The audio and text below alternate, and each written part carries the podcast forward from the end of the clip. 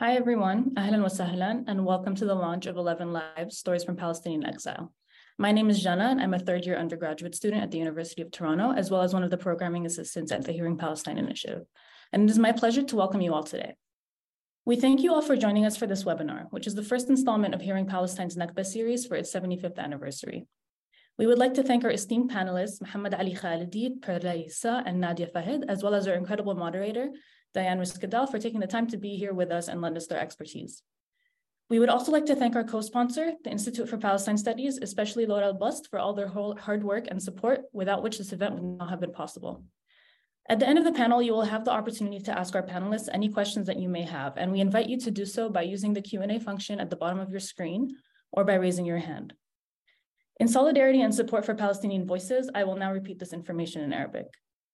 أهلا وسهلا في حفل إطلاق كتاب 11 Live Stories from Palestinian Exile. أنا اسمي جانا وأنا طالبة في السنة الثالثة في جامعة تورونتو وأحد مساعدي البرمجة في Hearing Palestine. وأنه من دواعي سروري أن أرحب بكم اليوم. نشكركم جميعا لوجودكم معنا في هذه الندوة عبر الإنترنت وهي أول حلقة في سلسلة محاضرات Hearing Palestine في الذكرى الخامسة والسبعين للنكبة نود أن نشكر جميع المتحدثين المتميزين محمد علي خالدي، بيرلا عيسى ونادية فهد بالإضافة إلى رئيسة الجلسة المبدعة ديان ريسكدال لوقتهم وخبرتهم. نريد أيضا أن نشكر شريكنا في هذا الحفل مؤسسة الدراسات الفلسطينية وخاصة لورا البسط لجهدهم ودعمهم العظيم الذي جعل اجتماعنا اليوم ممكنا. في ختام الحوار ستكون لديكم الفرصة لتوجيه الأسئلة للمتحدثين عبر استخدام زر ال Q&A المتواجد في أسفل الشاشة. أو برفع اليد. With that being said, I would like to pass it on to Aida, who will start us off with a land acknowledgement. Hello and welcome everyone. My name is Haida. I'm also an undergrad student here at the University of Toronto and one of the programming assistants at Hearing Palestine. We are gathering here today to share and to learn, and I want to start, start on a good foot by asking us to reflect on the land on which we live. اليوم نتحدث عن بعض طرق وعمليات القمع في فلسطين وندعوكم للتفكير في أرض فلسطين وشعبها. I'm speaking to you today from Toronto to Toronto, Treaty 13 territory on the lands of the Haudenosaunee, Anishinaabe, Wendat, and the Mississauga of the Credit First Nation. This is also the land of the dish with one spoon wampum between the Anishinaabe, Mississaugas, and Haudenosaunee. This treaty binds these nations to share the territory and protect the land. Subsequent Indigenous nations and peoples and all newcomers have been invited into this treaty in the spirit of peace, friendship, and respect. This is an exquisite place animated by extraordinary solidarity and creativity, but it is also a settler colony where violence and dispossession of Indigenous life and land continue to unfold, and where anti Black racism and the uneven vulnerabilities to state and structural violence are laid bare. The ability to gather in this way may appear placeless, but corporate, corporate digital platforms implicate particular locales. Zoom has its headquarters in San Jose, California. This is the traditional territory of the Muwekma Ohlone tribal nation. Current members of this nation are direct descendants of the many missionized tribal groups from across the region. We who are able to connect with each other via Zoom are deeply indebted to the Muwekma Ohlone people as the lands and waters they continue to steward now support the people, pipelines, and technologies that carry our words and images across distances to each other. I'll now turn it over to Professor Diane Riskedahl from the City University of New York, who will be moderating today's panel. Great, thank you, Aida, and uh, thank you for that acknowledgement. Um, and also thank you to the Hearing uh, Palestine Initiative at the University of Toronto and the Institute for Palestine Studies. Um, today, we're going to be discussing uh, a very unique book uh, in the area of Palestine studies, which consists of 11 autobiographical essays. I've got it right here. Um, uh, by Palestinian refugees, all of whom were born in or have lived in one of the refugee camps in Lebanon. The book is based on a workshop uh, in autobiographical writing organized by the Institute for Palestine Studies in 2016 where authors developed their life stories under the guidance of Lebanese novelist Hassan Daoud. Uh, the book that resulted was published in Arabic in 2017, and the English translation appeared a few months ago at the end of 2022. Um, we're fortunate today uh, to have with us the author of one of the essays in the book, Nadia Fahad, who currently lives in Canada. Uh, and we're also joined by the organizer of the writing workshop um, and the author of the introduction to the book, Perla Issa. And we also have with us the translator of the book uh, into English, Muhammad Ali Khalidi. Um, but before we um, go into a bit more detail in the larger project, um, which um, we'll, we'll get uh, the details from uh, Perla, I did just want to note, um, you know, this is a, a, a commemoration um, of the Nakba series uh, that, that Hearing for Palestine is doing. And in commemoration, there's often a political move uh, to counter the political erasure of the Nakba by creating an agreed upon definition of what the past is really like. Um, and this collective construction is politically important, especially with ongoing denials of Palestinian experience, um, such as last week's Israeli Finance Minister Smotrich stating that there is uh, no such thing as a Palestinian people. Um, but what I see as a real strength of this volume is that each writer voices their own stories and memories in such diverse and compelling ways, as we'll hear uh, more about. So, beyond this more politically unified voice, um, we have a diversity of voices. And equally important, they're not just represented voices, part of some research project or an NGO report, um, of which there are many, but instead they're authorial voices. Um, so they're written not only by the writers themselves, but they're for their own reasons. Um, and some may be personal, some may be political. Um, but in reading about the lived experiences of these authors, um, which are full of humor and melancholy and anxiety and joy, um, it becomes very clear that the personal is political in the context of the Nakba. Um, so I just want to sort of have that framing in mind and thinking about um, what uh, a book such as this and the project itself contributes to the the overall um, discussion. Okay, um, with that, I guess I'd like to um, bring in Perla uh, Issa to talk about um, the project a bit. But I first want to mention her role as a researcher and senior fellow at the Institute for Palestine Studies in Beirut. She also holds a PhD uh, in politics from Exeter University and an MA in Arab Studies from Georgetown University. Um, her PhD dissertation won a prize uh, for the best uh, UK doctoral dissertation in the Middle East in 2015 and has now been published in, the, in a book uh, by UC Press entitled The Endurance of Palestinian Political Factions An Everyday Perspective from Nahr al-Bared Camp in 2021, um, published in 2021.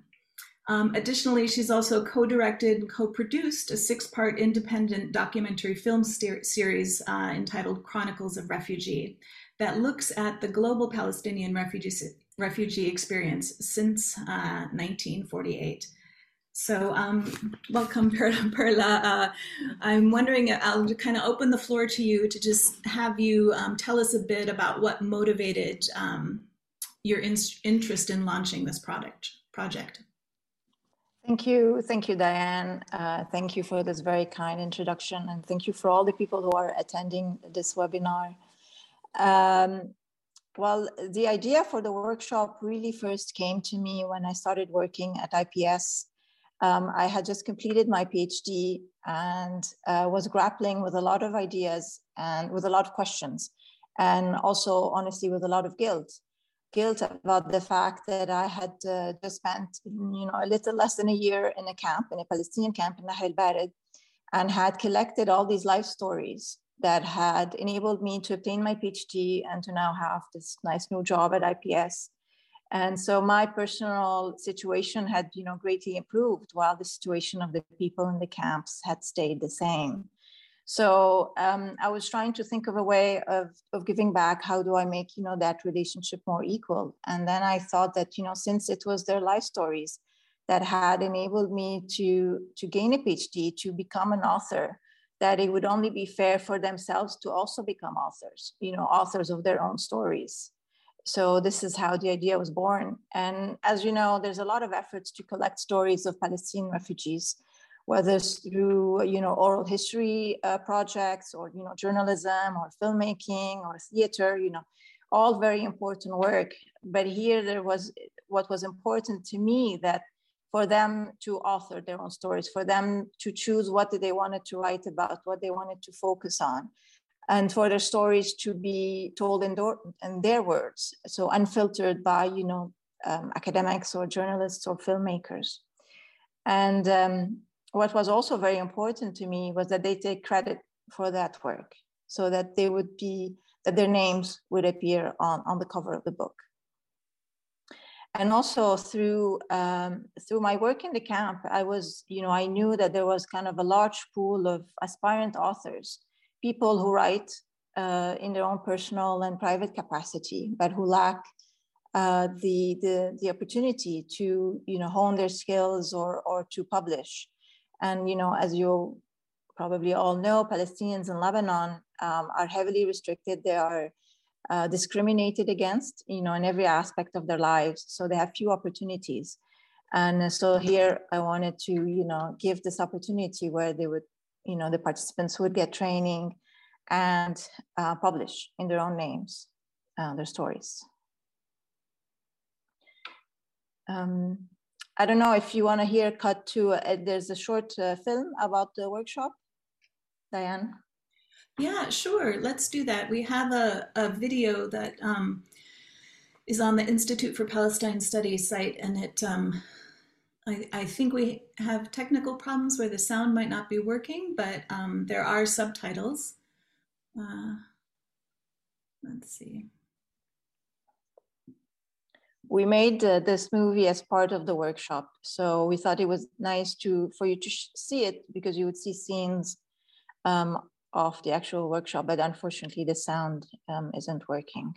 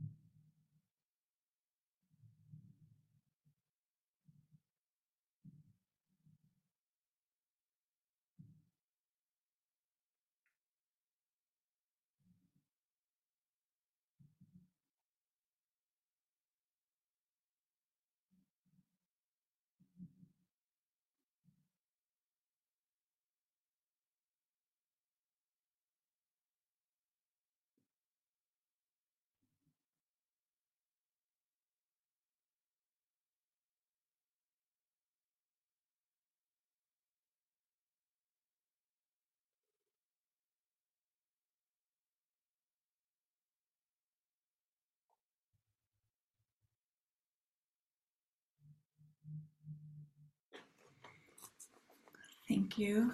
Um, sorry for the, the silence there, but um, it is good to get some good context, uh, see what the actual experiences uh, sitting around the table producing uh, the writing would have been like. Um, that gives us a, a, a lot of, uh, of a sense of the sort of interactive dynamic that you know was involved in, in producing the writing uh, in the book.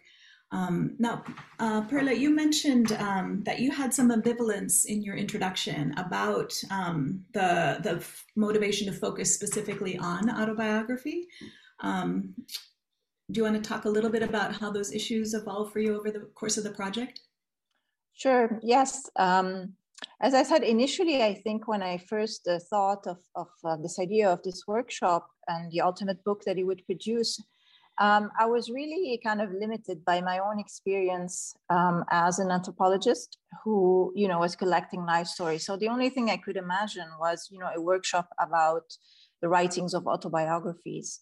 And uh, when I go back to the initial proposals I had written to kind of, you know, advocate for the project and to look for funding, I find that I was using the words true stories. I would, you know, describe this ultimate book that would come out uh, as being a book that would tell true stories of Palestinian refugees. You know, that was kind of important to me. But then uh, when we started the workshop, uh, many of the per- uh, participants kind of rebelled against me and saying, you know, why should we write about ourselves? You know, why can't I write about my neighbor, you know, or my friend? Oh, I know this person that has a great story. And um, it wasn't like they were questioning my intention, but I think um, uh, maybe this was a bit of uh, discomfort about writing about yourself, about you know opening up your lives for people.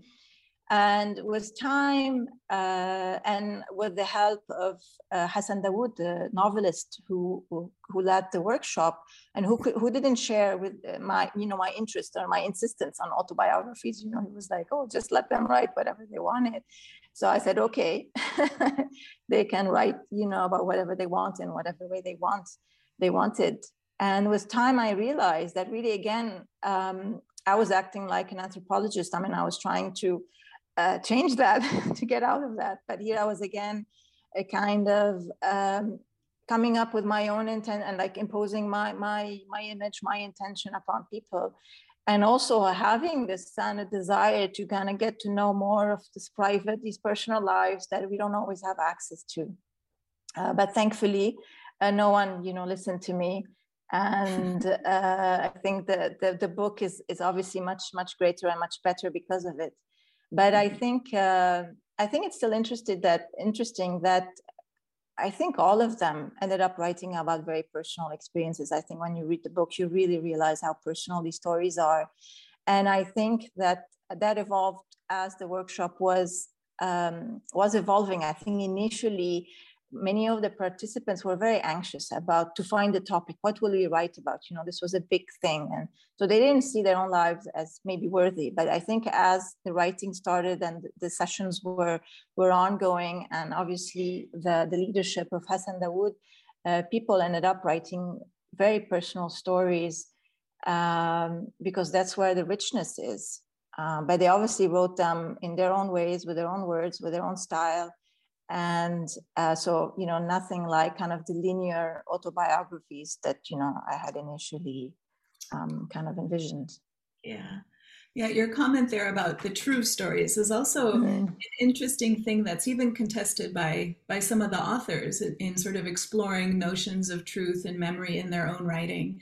Um, and and definitely there is uh, throughout a number of the the stories people retelling oral stories that they mm. grew up with hearing from their grandmother or their uncle or different generations of, of people that that really um, does a good job of uh, kind of weaving in these other voices uh, into their own uh, perspective in such a way that makes you realize how relevant those other voices uh, and other people's memories are to their their own understandings of uh, who they are so um, i feel like that was a really nice absolutely yeah. No, absolutely. I think what we get from these stories is kind of their subjective reality. It's what was happening in their head, which is very true and very honest and very personal. But yeah, it's not like the true stories where we kind of describe objective reality of what was happening. And I think that's the richness and the uniqueness yeah. of, of this book. For sure. Why was it important to you um, for people to be just writing the stories rather than than telling them? Um, it, it's it's as I said because I mean I I wanted them unfiltered, so so that they are authoring, they're taking credit for this work that's being done. Uh, you know, because again, I saw myself as someone who came, went to the community, took from them, and ended up with a product. While here, I wanted them to use their own words, you know, unfiltered by you know academics journalists by anyone mm-hmm. and um, and for them to take credit for it you know palestinians in the camps often say there are people who profit from our miseries.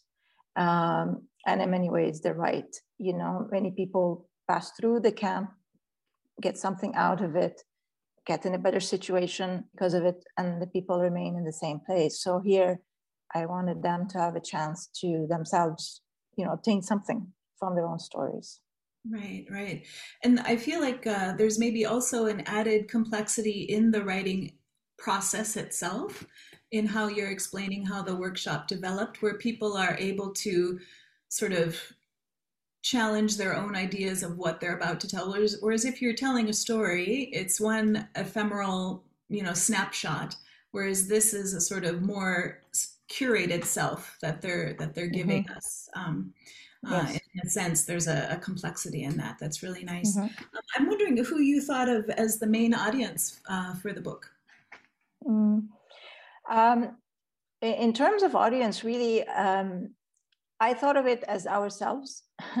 and by mm-hmm. that, I mean like people who are uh, deeply immersed in the Palestinian cause so people who were either, you know, born into it, who are Palestinian, or people who chose to educate themselves about, you know, about the history, about the cause, and you know, stand in solidarity with Palestinians.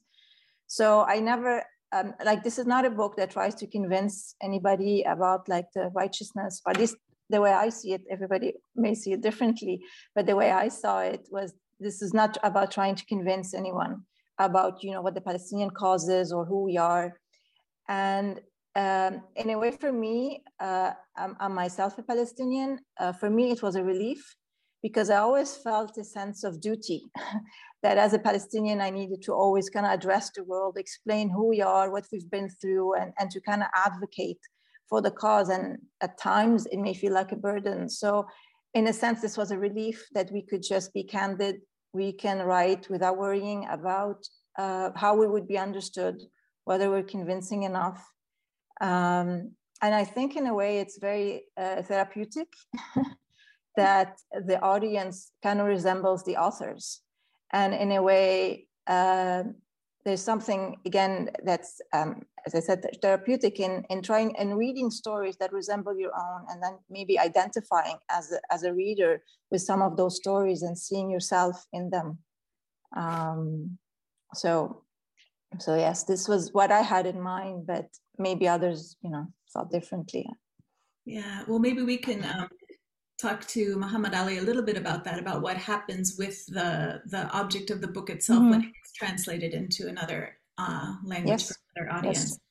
Um, uh, but uh, one before we move on to um, uh, Nadia's, uh, I think she'll do a bit of reading for us, and then also talk to her about her experiences. But um, I'm also wondering about um, whether you felt like it was important to have multiple generations of people represented in mm. the project and if you want to say anything about who who the participants are how they were selected and no absolutely uh, a main goal of this project of this workshop was for it to be inclusive inclusive of you know all generations and all, all genders um, uh, workshops like ngo workshops tend to often target the youth and I always thought that that was unfair because it's not like the older generation had any better chance or opportunities in their lives than the younger ones.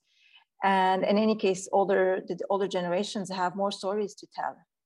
Um, and um, and when I'm applying for the workshop, so there was really no requirements other than having to be above 18. Um, and as we all know, Palestinians in Lebanon don't always have the chance to pursue university education. So looking at like for, formal education or past working experience really doesn't help you judge kind of the qualification of a person.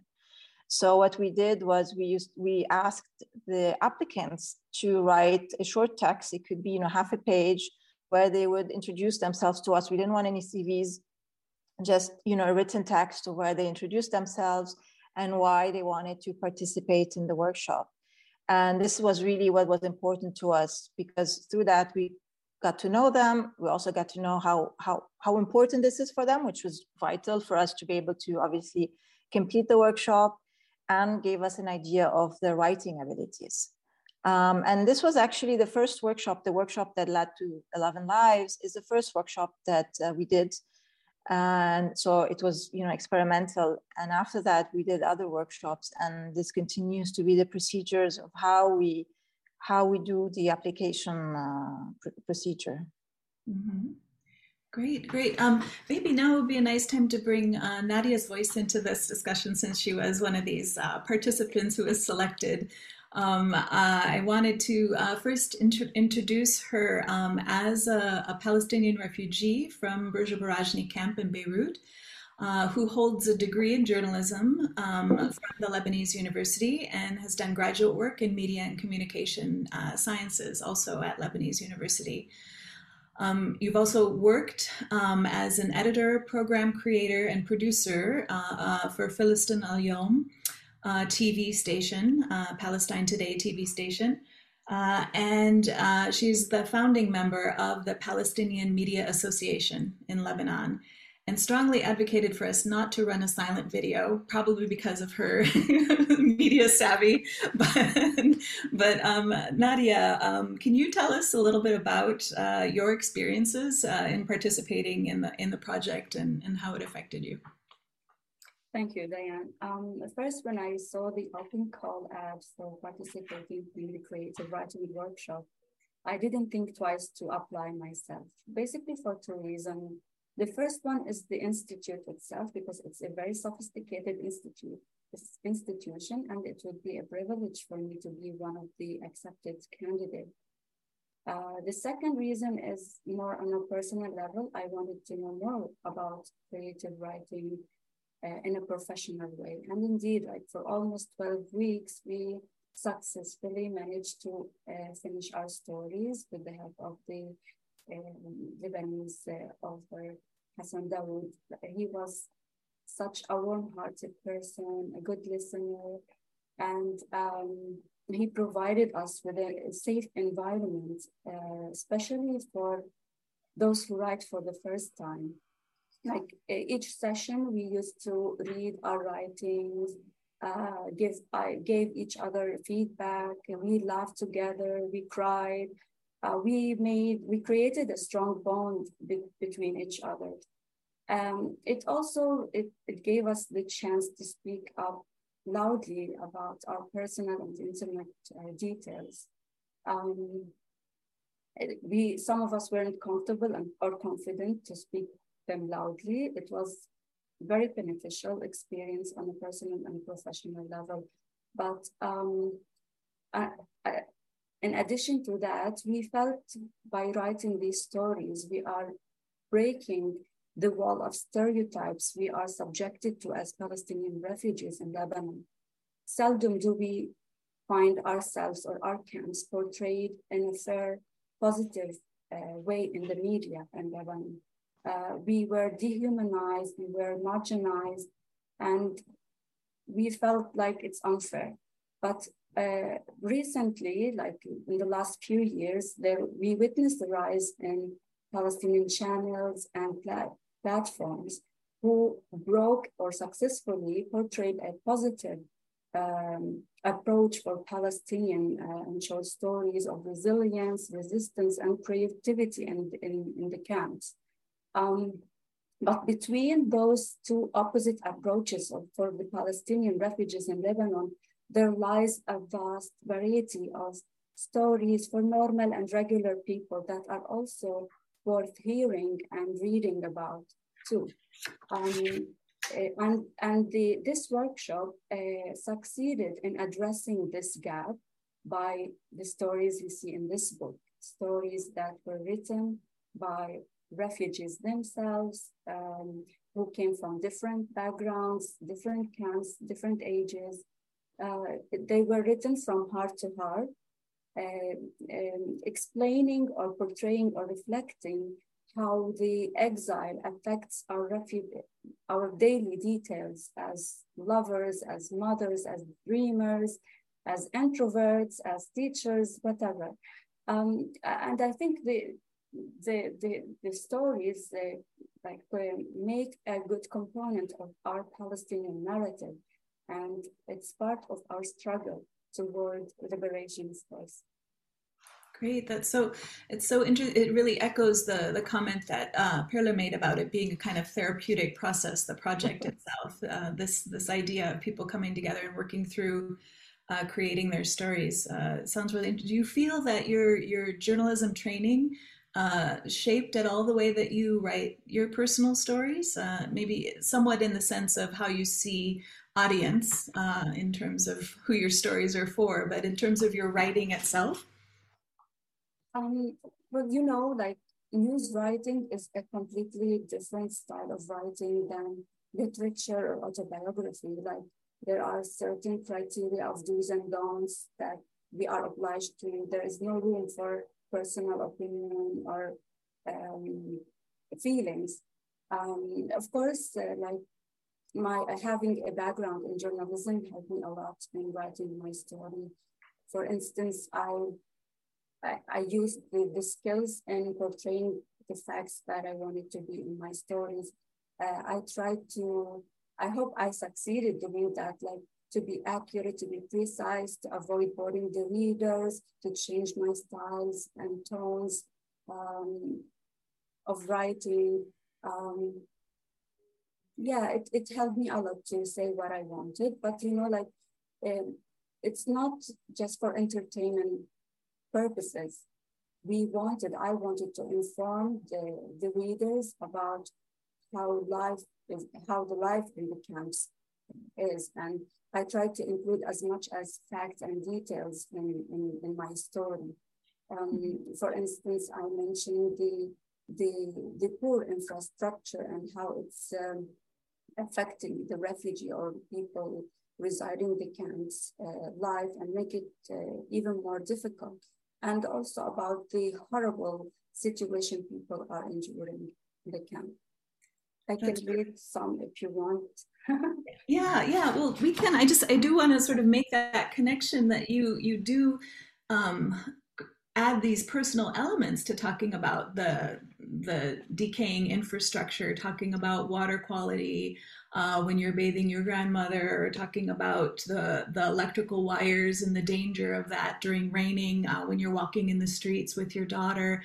Um, you know, these sorts of uh, very evocative um, uh, images really give a, a, a, qualitative sense to the kind of experiences, um, you know, that, that you're living, that, that, you know, one lives in, in a place like Burj So I, I do feel like you were able to really um, both inform, but also yet really touch, uh, you know, me as a reader in detailing those sorts of things.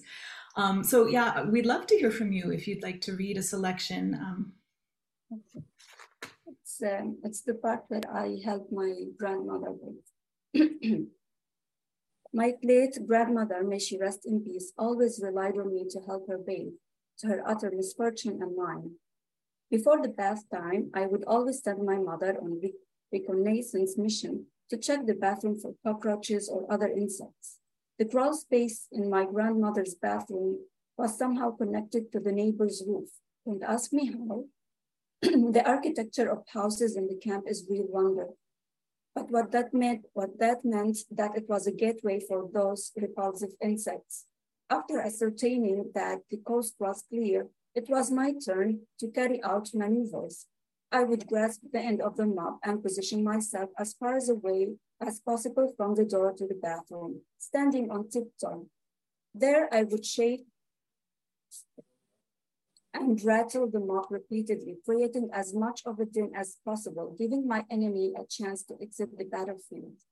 At that point, I would draw closer to the bathroom, repeating my maneuvers again, And then, and only then, would I give my grandmother the green light to approach. The bathing would begin as usual, and it would soon produce in us the familiar sensation of asphyxiation and claustrophobia.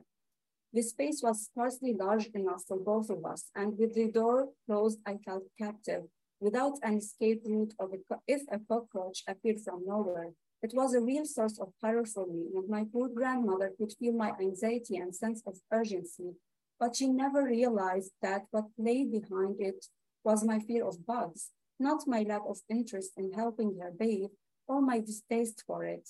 I never dared tell her the truth. I would have felt extremely silly saying, I'm afraid that cockroaches will come, Sitti. She was the type simply to swipe them aside with her hand, just like that, as though they were flies. To make things worse, my grandmother was a lawyer enthusiast for locally made soap, especially the kind made of olive oil, and she resolutely shunned the use of any other product on her hair. Washing her hair with a bar of soap took a long time, adding to my suffering and multiplying my anxiety, but my efforts to cajole her to use shampoo were all in vain. As the water quality in the camp deteriorated and turned saltier, my grandmother began to tire of the endless effort to scrub her hair with soap without working up the lather. She finally surrendered to the shampoo option. I had been waiting for this moment for an eternity, but she soon reversed her decision when her skin had an, an allergic reaction to, as she put it, that filthy shampoo that you all use. Of course, that was an only to only to be expected from a woman who had spent her whole life using natural soap and who had even made her own soap when she was still in good health. I remember her preparing a batch of soap on the roof and a large pot over a wood fire. She let it boil, then poured it into a metal mold divided into smaller cubes, telling me and my siblings not to play in the vicinity. She had one eye on us and the other on her various potted plants distributed around the roof. We could never understand why she won, won, went all, uh, all the trouble in the 20th century when soaps of all colors and varieties were at our fingertips. As children, we didn't appreciate how enlightened her behavior was and how utterly wholesome and ecological. That's a really nice selection there that really combines uh, some of these visceral details or real kind of qualitative details of daily life and the crampedness and, and different things like that, but also, um, you know, creates a sense of historical continuity for you. Um, and I feel like perhaps there's something um, about that in also bringing your daughter into uh, your story as well. You have your daughter and your grandmother, and I'm wondering if you you were um, you know, want to talk a little bit about um, the sort of intergenerational connections you were making. Yes, uh, growing up as a refugee in camps uh, make you feel like you are living in a, in a small version of your homeland. Like I went to Haifa, Hebrew, Al Jalili school. I visited the Jerusalem pharmacy, the graffiti on the road, the picture of martyrs. They are, they are like a vivid uh, picture uh, or reflection of your homeland, which is Palestine. So Palestine was an abstract homeland to, to me. And the only living con connection to my real homeland is the our, is our grandparents, basically, because they they were born in, in Palestine, they lived in Palestine, and they had to flee uh, their villages due to the Israeli occupation. Um, and the most important thing mentioning uh, our grandparents because they represent the roots and origin that extend from generation to generation. And it's also important because they uh, like to document their legacy and their stories because they are like witness, they have witnessed the Nakba. And because like Nakba is an ongoing event and now our lives is um, like the present is um, history in the making. We have to pass on what we are enduring and how it is, how, how Nakba and exile is affecting us uh, to our children. Um, why Nakba is an ongoing event? Because we, like, we are witnessing nowadays uh, the severe attempts to silence our voices and to eliminate our existence. Like, for instance, look at my example. I'm, instead of being geographically at that closer to Palestine, I'm, I find myself in yet another exile. Um, uh, technology and the system is all also depriving us from our right of belonging. I can't even mention where I am from uh, on Facebook. Uh, for instance, when somebody asked me, where are you from or where is the country of origin, uh, for me or for my parents, like I say, I'm a Palestinian refugee in Lebanon. Also, then you are Lebanese? No, I'm not Lebanese. Then you are from West Bank, Palestinian territory, and then you have to explain it. No, even like with for my own parents who who actually uh, were born in Jaffa and Akka, like when they ask me, what is the um, uh, country of origin for your parents? And I say, um, Haifa, Palestine. Again, like it doesn't exist. So it's the least we can do uh, to pass this legacy to our children, like we did from our parents and from our grandparents, and as they will do with their uh, children until the right of return is fulfilled. Again, as I said and mentioned earlier, it is part of uh, struggle toward liberation and against being forgotten. Mm-hmm. Great, and and certainly a, a, good number of the stories do bring up those kind of uh, complexities of movement from um, expulsion into to today, and how there's you know a series often that people go through, and and they can be very complex and individualized uh, for various people, and so charting all those different journeys is, is a, a, really beautiful thing that happens in the book as well in terms of the diversity of it. Um, but one of the things I, I, noticed in your story is you um, have a chance to return to Palestine and to, to go to your village, uh, which is a, a, kind of an unusual thing for someone in your uh, position, um, maybe. But uh, one of the things you mentioned in your story is you, you needed to check out for yourself if it was really as uh, beautiful and, and wonderful as your grandmother had made it sound like. Um, and, and so I'm wondering if you can talk a bit about that experience. Um, um, although it's been more than 10 years since I visited Palestine, it feels like it, it happened just recently. Um, like I still have some sort of wound that is not healed yet and actually may never heal um, I keep asking myself questions like whether I should have gone to Palestine or not. Why did I return to Lebanon? Uh, was I selfish?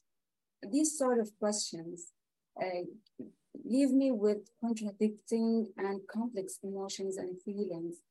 Um, as I told you, like we only knew Palestine from the news, from the stories of our grandparents, from um, the history and geography book at UNRWA schools that are no longer existed. Um, there, then there were no social media and internet as we know it today. My God, I feel so old.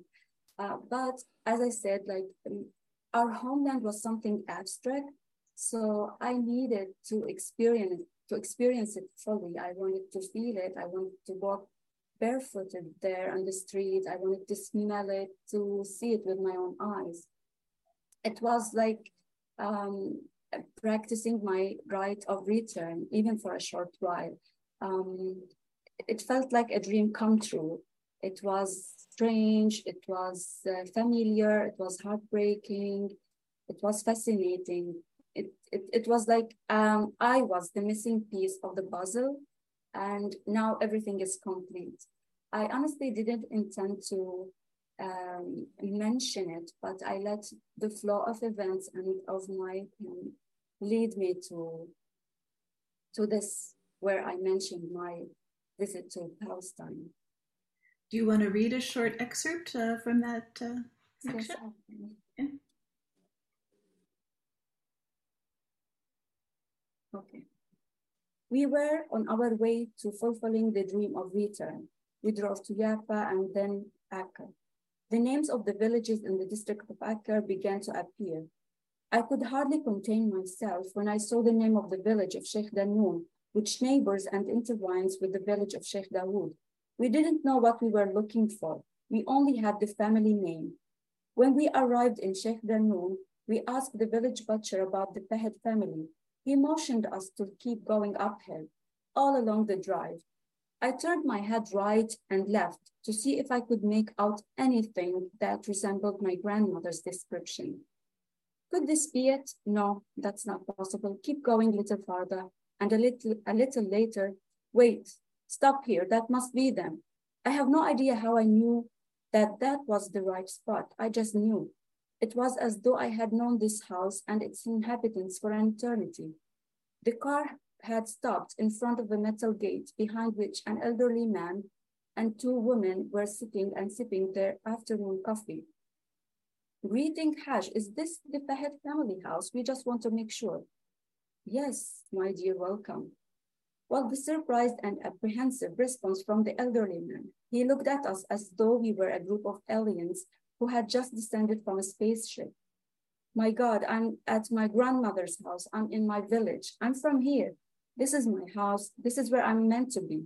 This is where I'm supposed to come every weekend and for my summer vacations. Why am I not here? Why am I over there in a refugee, miserable camp in Lebanon? I drew closer to them. May God give you strength. I'm from Lebanon. I'm, my I'm the daughter of Beth. My grandmother is on Khair Hosseini. Her first name was Hosni, but Hosseini was her nickname after a type bird with a sweet song, maybe because she had a beautiful voice and sang at weddings.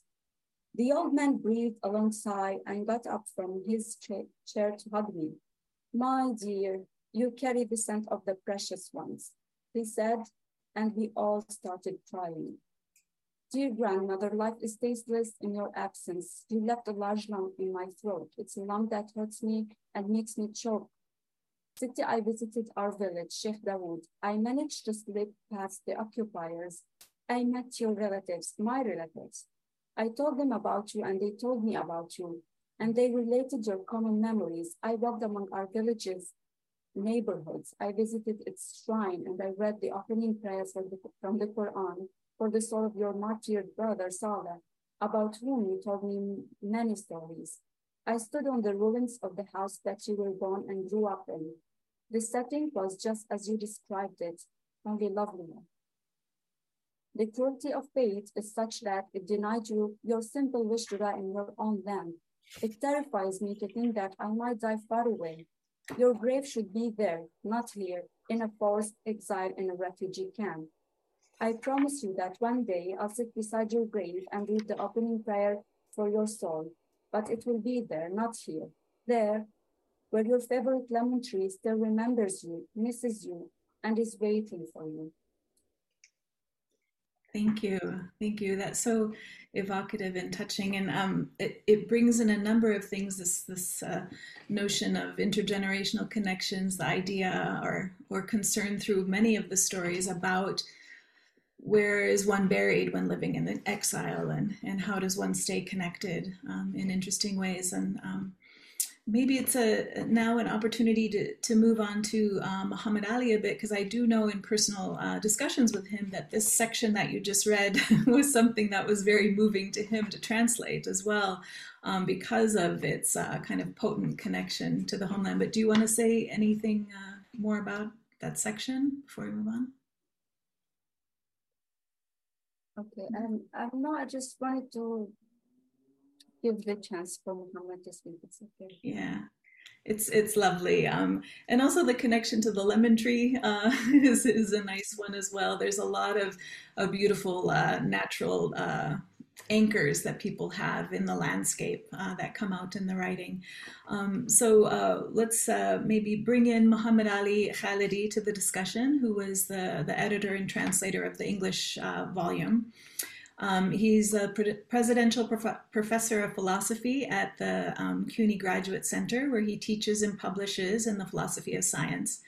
Uh, he's written on various uh, aspects of the question of Palestine, including Palestinian refugee rights. His edited volume, Manifestations of Identity The Lived Reality of Palestinian Refugees in Lebanon, was published by the Institute of Palestine Studies in uh, 2010. He's translated a wide range of texts from Arabic into English, including the collection Medieval Islamic Philosophical Writings.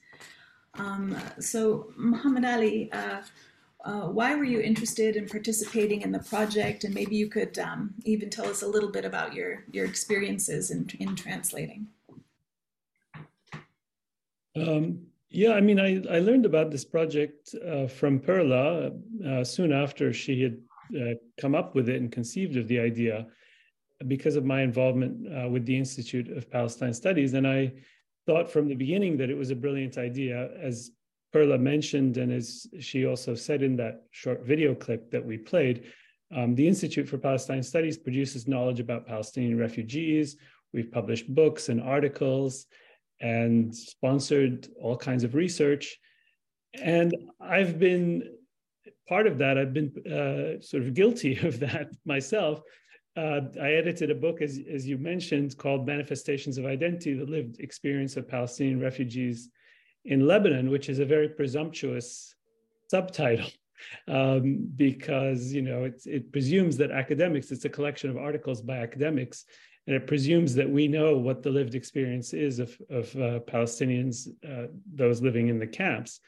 So I thought it was a, is a great idea to ask refugees uh, from the camps to talk about their actual uh, lived experiences. And um, I followed the project through the various stages. I wasn't lucky enough to uh, be in Lebanon when the workshop was meeting, but I think Perla was reporting back about it. And I think once the book was in draft form, I read it in manuscript, and I was really gripped by the stories from the from the beginning. And uh, actually, Perla, I think part of the reason that uh, she showed it to me was, you know, some of the the stories contain some sensitive material. Um, a few of them are very self-critical. They're very critical of Palestinian politics, Palestinian society uh, patriarchy, gender norms, uh, things like that. And so we were just wondering about whether uh, we would be censored or whether it would be too sensitive to publish some of the material. Um, but eventually we just decided that there was nothing there that we didn't stand by.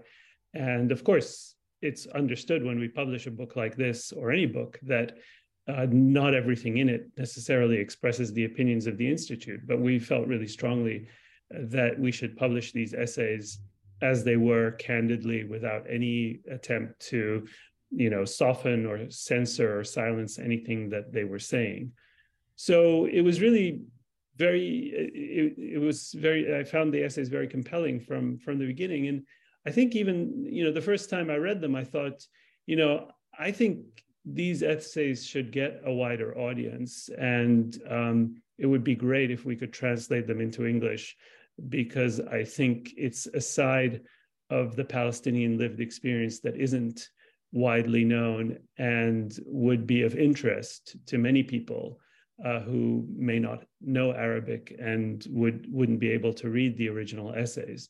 So it was um, it was really you know something that I very much strongly believed in from from the beginning, um, and eventually I mean we had the idea that we would maybe have the 11 essays translated by 11 different people, but it turned out to be very difficult to coordinate. And I just decided I was so I was so gripped by these essays that um, I should try and translate them myself, which might have been presumptuous on my part, but I almost couldn't stop myself.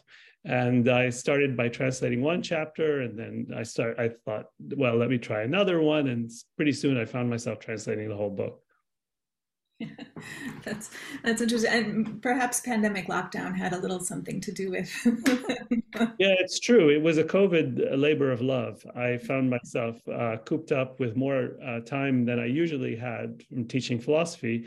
And so I found that I had some free time in the evenings to sit down every day and translate uh, a few paragraphs.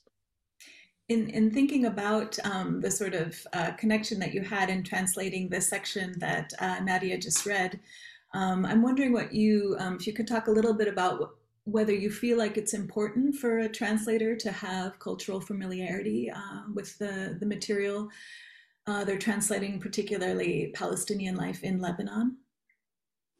Yeah, I mean, that passage, uh, there are lots of uh, very moving passages in this book, but that passage is one that really always uh, gets me to choke up and, uh, you know, really moves me maybe more than any other passage in the book. Um, that line, my dear, you carry the scent of the precious ones, always kind of makes me falter. Um, and you know, maybe part of it is because I'm one of those also who is privileged enough to be able to return to Palestine on occasion. I'm I'm not able to live there, but because um, I have um, Canadian citizenship, I'm able to travel there and to visit people.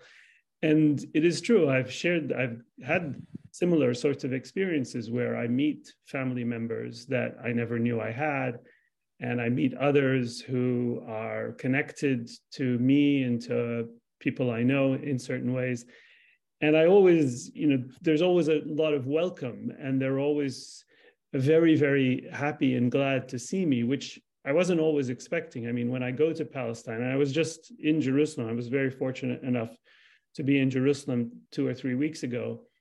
And every time I'm just surprised by how much you're welcomed when you go as a Palestinian. And there isn't, you know, I sometimes feel like there might be some resentment. Here we are, we're living uh, under occupation, we're living uh, in a system of oppression and apartheid. And someone like me is privileged enough to be outside, but um, I don't get that kind of um, resentment at all.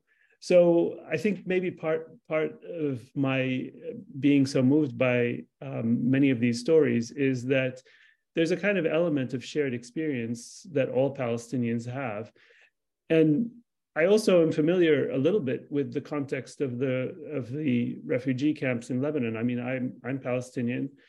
I was born in Lebanon. I'm a second generation refugee because my father was forced to leave his his home uh, in Jerusalem, where he was born uh, in 1948. But I'm privileged. I never had to live in a refugee camp. I came from a comfortable background uh, where I was, you know, uh, very lucky to get a decent education and be able to travel abroad and, and so on. Uh, so I come from a position of privilege, but I do know the context of the camps. I have friends who have lived and grown up in the camps, and I visited them.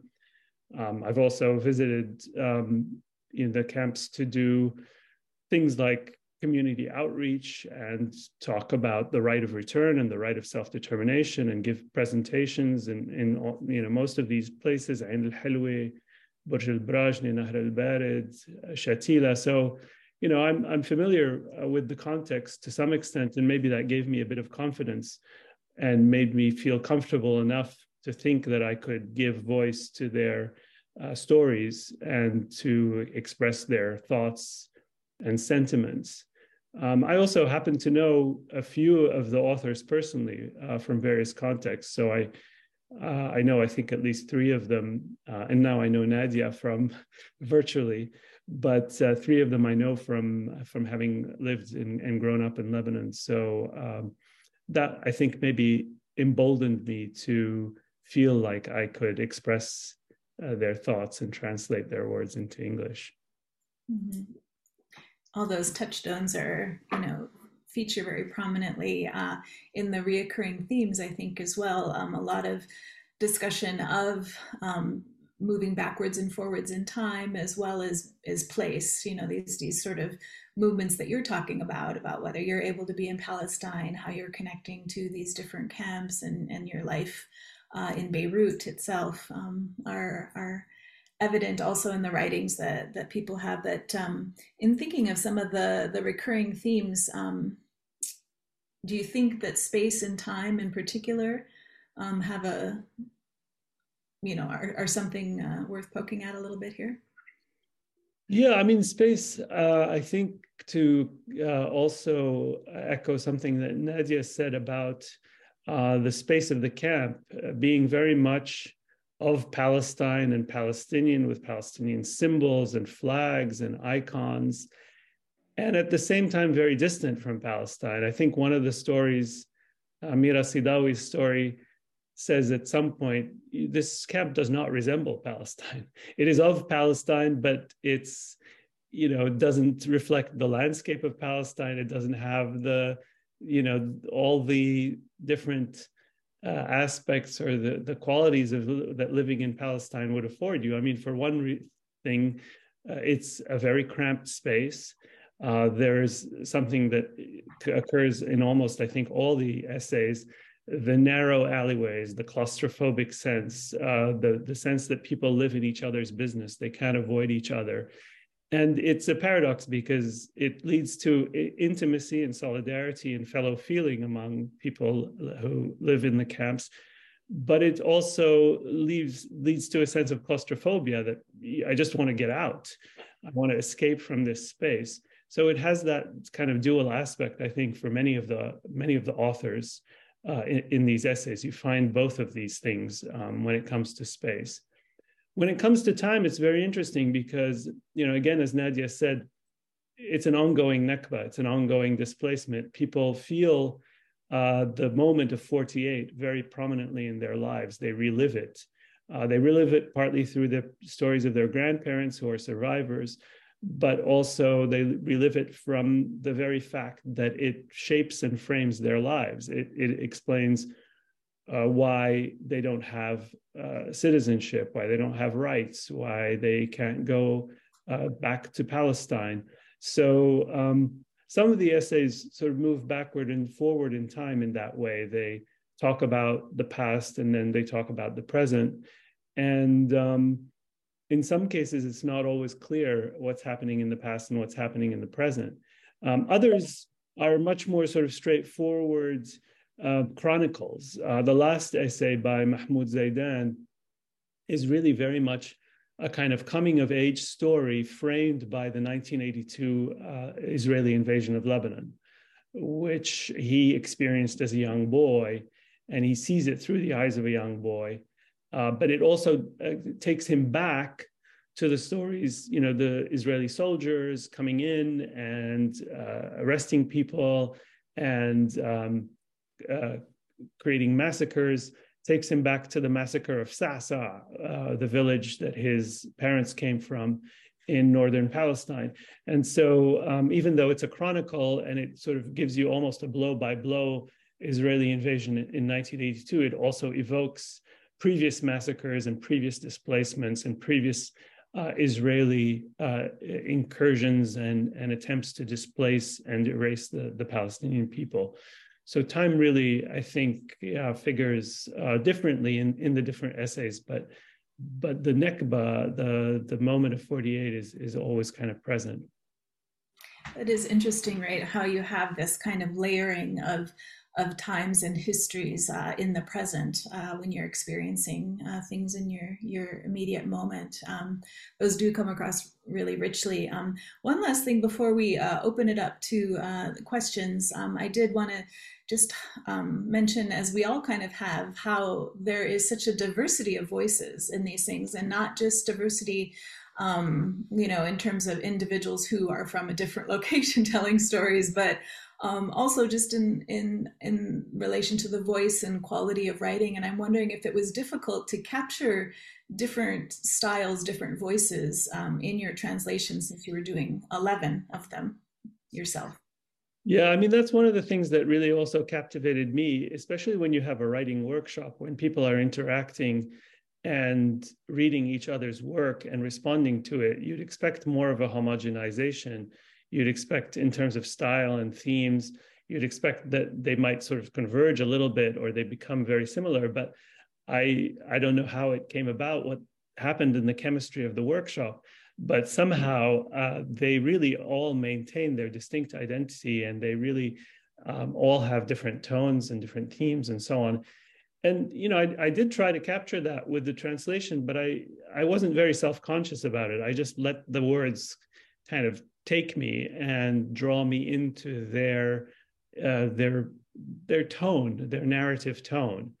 Um, and there's something actually that's very liberating about translating because, you know, for someone who finds it difficult to write personal uh, essay or uh, autobiography, uh, because it, I find it hard to find a voice or to sort of strike, you know, the, the tone that I want. Uh, translation kind of also paradoxically frees you up because you just follow the tone, you follow the voice, you try and capture the voice of the author without worrying too much about your own voice or what you, you know, how you, what tone you want to strike. So I found that kind of freeing in a way because these were uh, all essays that were writing in voices that were not my my voice, and I would not have occurred to me to write in this way. And so that's uh, that's a kind of a thrilling thing because you get to experience what it's like to uh, try and convey someone else's voice. Uh, so I don't know. Could I maybe just read a passage just to convey uh, the kind of diversity or, or one of the voices uh, in this uh, book, I find the the voice of um, the essay by Mira Sidawi, "I'm Not Dead Yet," uh, to be quite distinctive because it's very laced with irony, and um, there's something surreal about the the way she describes things.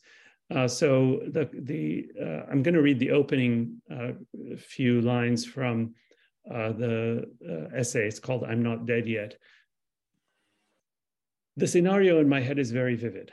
I stop breathing. It appears as though I'm dead. I'm carried to the cemetery in the Burj al-Barajneh refugee camp and I'm buried. I don't like this scenario.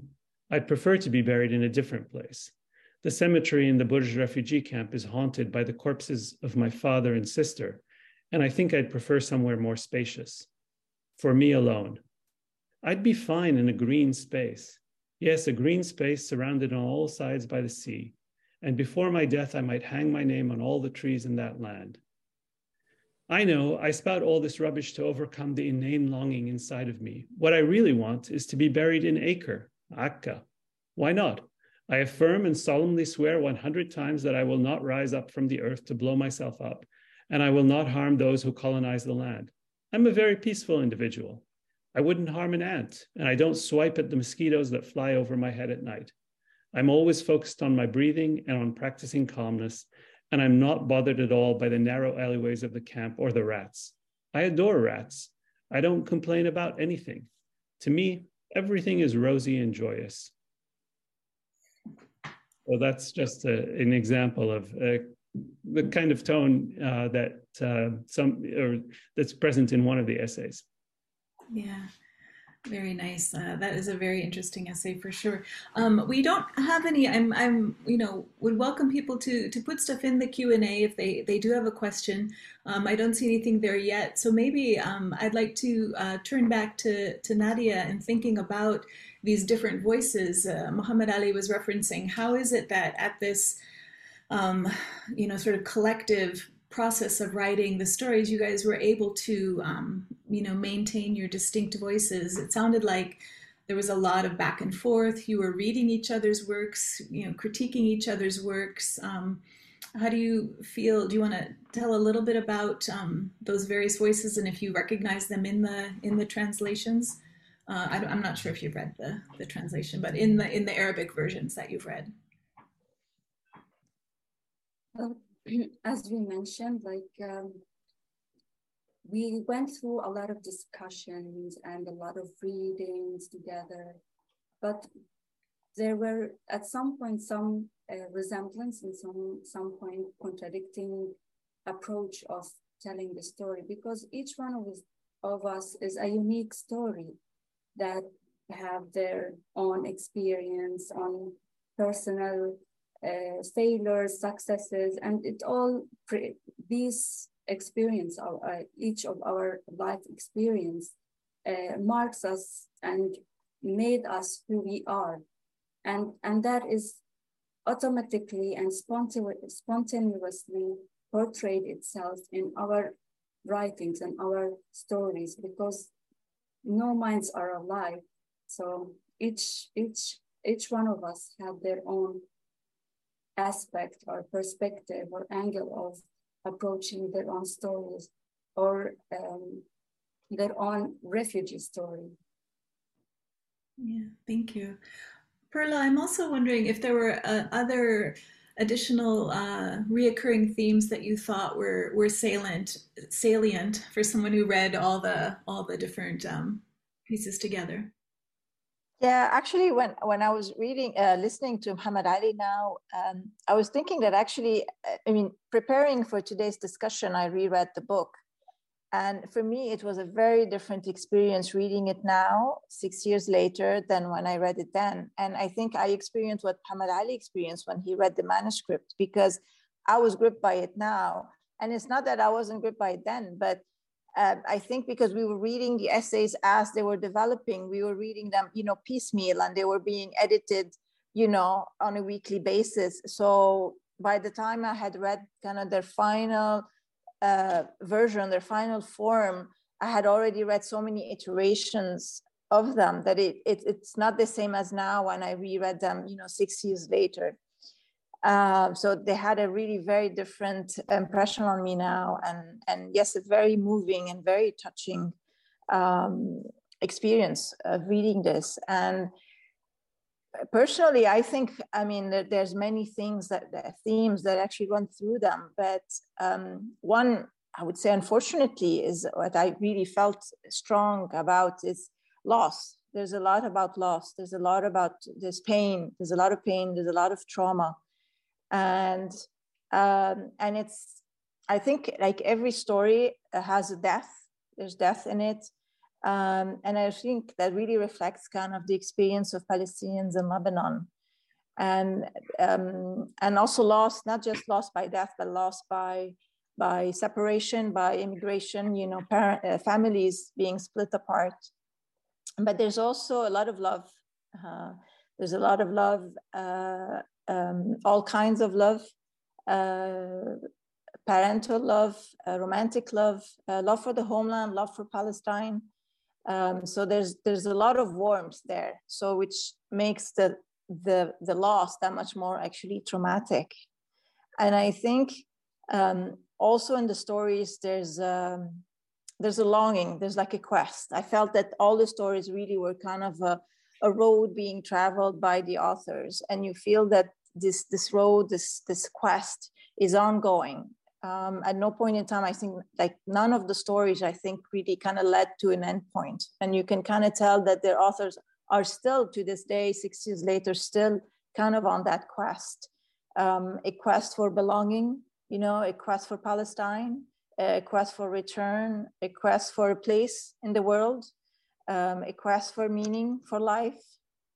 Um, and again, I was uh, I was moved by the the honesty, uh, the the very personal nature, and and I think that this was um, uh, an outcome of the fact that we were kind of writing to ourselves. We didn't feel like we needed to embellish things. We weren't really worried about how people would interpret things. And, you know, I talked of parental love, but there's also a lot of parental violence, you know, parental abuse, uh, physical abuse and verbal, you know, psychological abuse, a lot of disappointment, disappointment in each other, disappointments in Palestinian society. Um, so I think really the authors were very brave uh, to kind of write about their own personal experiences in a very kind of open and honest way, which is not easy, as Muhammad Ali is saying, that it's not easy to find your voice and to write your own story. So I think really these 11 authors were, um, were really, you know, very brave at doing that. Yeah, I think brave is a really good way of uh, encapsulating it, right? I mean, just to write anything is brave, and so it's a yeah, no, and and they're breaking taboos, they're writing of things yeah. that aren't always, you know, spoken about. Um, so it's, yeah. of course it's not easy. Yeah, and that's part of what makes it such a rich volume that it, it is tapping into some things that aren't always openly discussed, and so that is, mm-hmm. Mm-hmm. Um, I wanted to just kind of make a connection. You were highlighting uh, death and longing, and I wanted to. Mm-hmm. Uh, it just made, struck me that you know even in death there was a lot of longing in the in the mm-hmm. stories in terms of you know, thinking about um, when someone would be able to return and whether their, you know, memory or body or, or you know, these these issues connecting uh, longing and death were very, very, very salient for a number of authors. Um, we do have a, a, question asking about um, the the authors in the book. Um, how many are are still living in the camps, and after this experience, uh, what opportunities do they have for more publishing? It's a question by Karen Steele. Yeah, uh, uh, well, two, two of actually, I'm looking at the names. So Nadia's in Canada. we can go through the names. Um, Intisar is still in Lebanon. Yafa is in Italy. Yusuf is still in, in Lebanon. Uh, Ruba is in Holland. so you get an idea. Yeah. Uh, Hanin is still, the rest are still in Lebanon. Mira is on her way to Germany. That's halfway between Lebanon and Germany. Taha is in Qatar. Um, so I don't know, that's about half of them um, have left. Mm-hmm. Um, in terms of opportunities uh, past uh, after this workshop, one of the one of one author uh, from not this workshop, the next one actually took uh, got a grant, literary grant to write a book. So some have been able to pursue, uh, you know, further writing, but uh, for many of them, they, I mean, they can just continue their their normal working lives, but kind of had this opportunity to to sit down and write a little bit about themselves. Okay, um, I I have just one um, question questioning about um, this notion of being uh, buried. Um, why being buried outside uh, of Palestine would feel significant. Um, uh, I don't know if if uh, Nadia, you want to touch on that a little bit since you talked about that in your your story? Yes, it it might sound like a cliche, but um, it's it's where you belong. It's it's the right uh, of choosing where to to be buried or where to live. But because we are forced uh, into exile, we make an opposite reaction we are we feel like we are more attached and we are more um, longing to to that homeland that in our mind and in memories and that shaped us. That is why it feels important. It is like symbolic and abstract feeling and emotion. Thank you. Um, there's another uh, question um, by Alejandro Paz about sort of audiences and in the language that the different um, the books are in and what kind of uptake uh, they have. So he's wondering uh, what what is the uptake of the the Arabic version um, uh, versus the English version. And I should mention um, Chinese rights were just uh, taken up for translating the book. So the the the notion of it circulating uh, in increasingly wider networks in these stories. Um, I don't know Nadia how you feel about your your story being translated into Chinese, but it's uh, the idea of uh, of all these different versions um, expands the circulation and the, and the reach of these. But um, there's a question in, in terms of um, what, what kind of uptake did you guys see initially in the, in the Arabic version? Um, I'm sorry, but I'm not sure I understand what you mean by uptake. or Muhammad Ali can answer. He's taking it up right there no, no, I, I just wanted to show this is the Arabic version. And you also mentioned the other book. Uh, we should maybe mention that this has not yet been translated into English. There was another workshop that occurred, also the same idea, but focused more on writing uh, stories of love.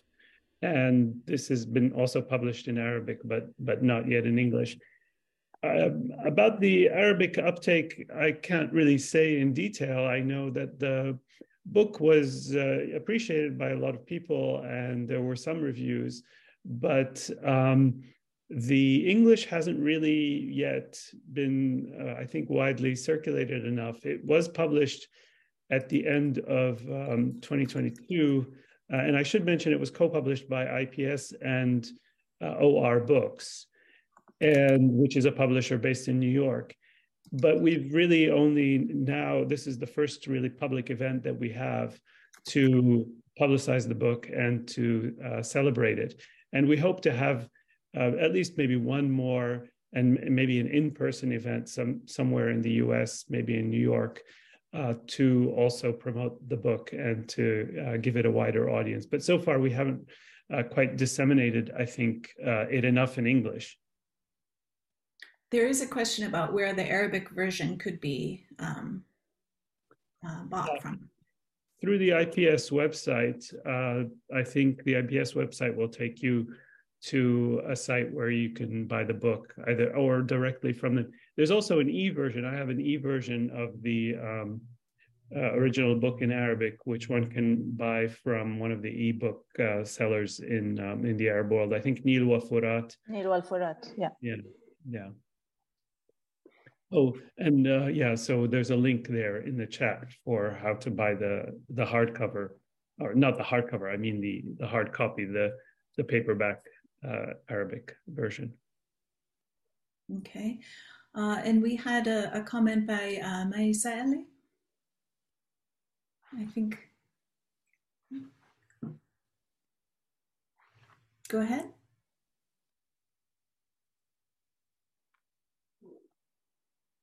I think you're still on mute. I don't know.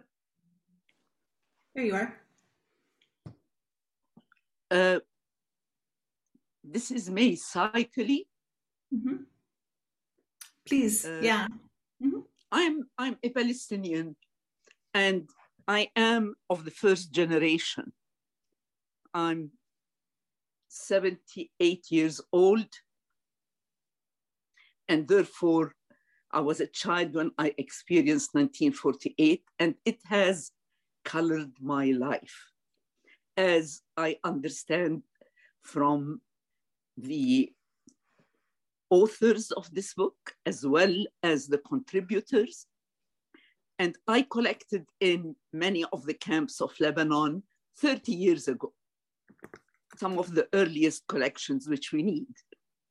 I am very appreciative of this workshop because it opens our eyes as Palestinians to the diversity of our story I am a diasporic Palestinian, but I went back and did my collections everywhere within Palestine, north, south, and central, as well as in Lebanon, Jordan, Syria, and the West.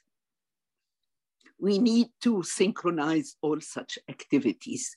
We need to create a bank of all such works we have been remiss in really, I'm at the end, end of my career and my life, but I see in the youth more interest and it is very important that we synchronize, we add, and all these activities should be put together.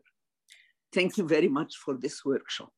Thank you, Mate. I don't know if uh, anybody would like to speak to the various uh, initiatives that are involved in this kind of synchronization.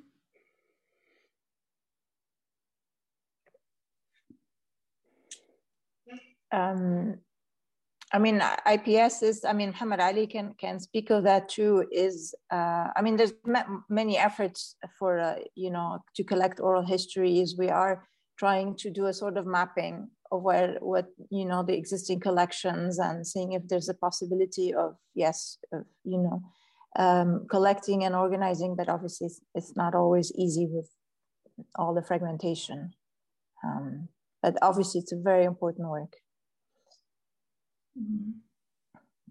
Muhammad Ali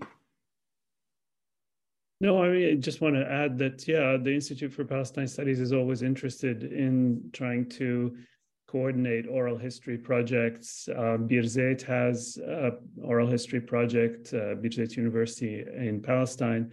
The American University of Beirut has a collection of online uh, oral history recordings of Palestinians. Uh, we have a collection which we're in the process of digitizing. And, and so, yeah, any effort in this regard, I think, should be coordinated. And, and IPS would be happy to to make you know try and uh, bridge these different uh, initiatives. Great. Um, so Mona Haidar had a question about what the stories would mean for uh, future Palestinian generations. Um, go, go ahead, Mona, if you want to ask your question.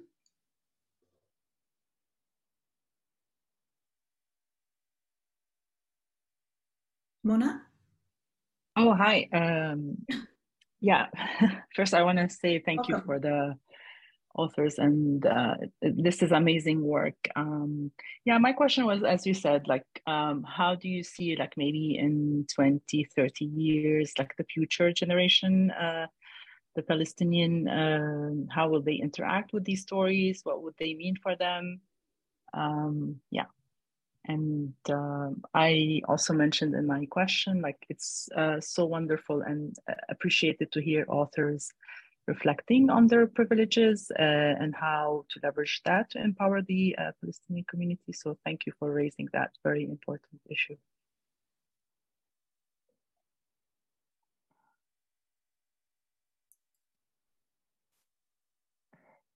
I, I, do you want me to say something? I, I, I think it's it's difficult to predict. Of course, I mean, one of the things that stands out for me is that even though the Nakba is 75 years old, I mean, for the contributors to this volume, they their lives really revolve around Palestine, each in their own uh, separate ways. So the attachment to Palestine, the the sense of Palestinianness, not in a very sort of narrow chauvinistic nationalistic sense, but just this attachment to a particular place and culture and uh, context is still very much alive and undiminished by 75 years of displacement, massacre, attempt at uh, ethnocide or attempt at uh, erasure of Palestinian identity.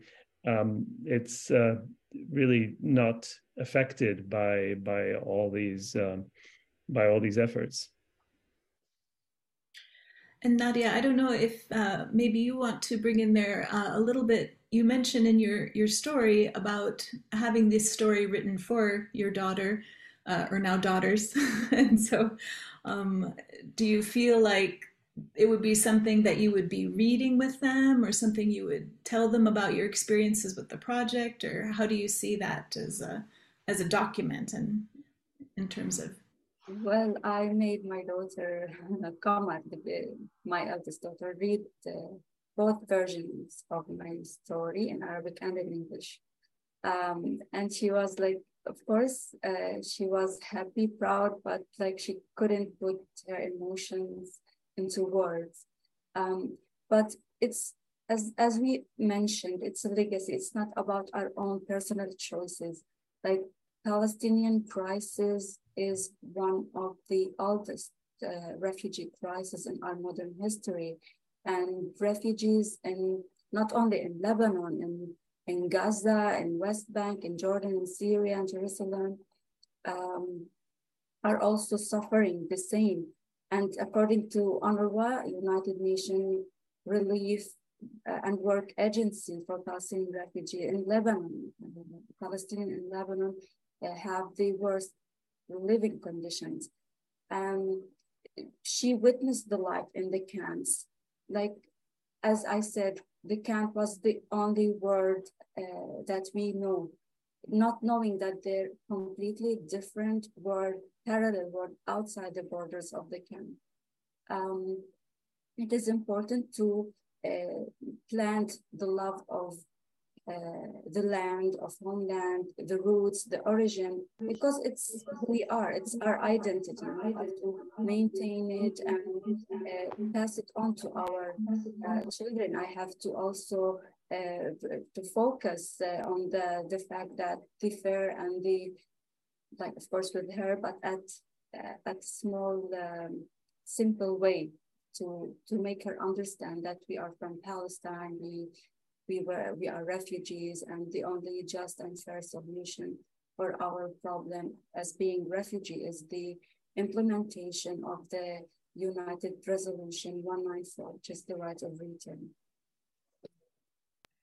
Thank you, thank you. I do think we're uh, running at the end of our time now. Um, we did add one final question. I'm not sure if we're able to take it. I don't, I don't know what our restrictions are, but there was a, a question about uh, uh, connections to uh, nature and landscape that were in the stories. Um, I do want to say that there are many in, in the stories. Uh, if, if you know you have a chance to take a look at the stories, I encourage you to. If you have a chance to look at the collection, but um, Perla, do you have any quick take on that in terms of thinking about um, nature and landscape? I mean, there are, are, lots of objects that are filled with uh, a lot of uh, emotion and, and various sort of touchstones for people.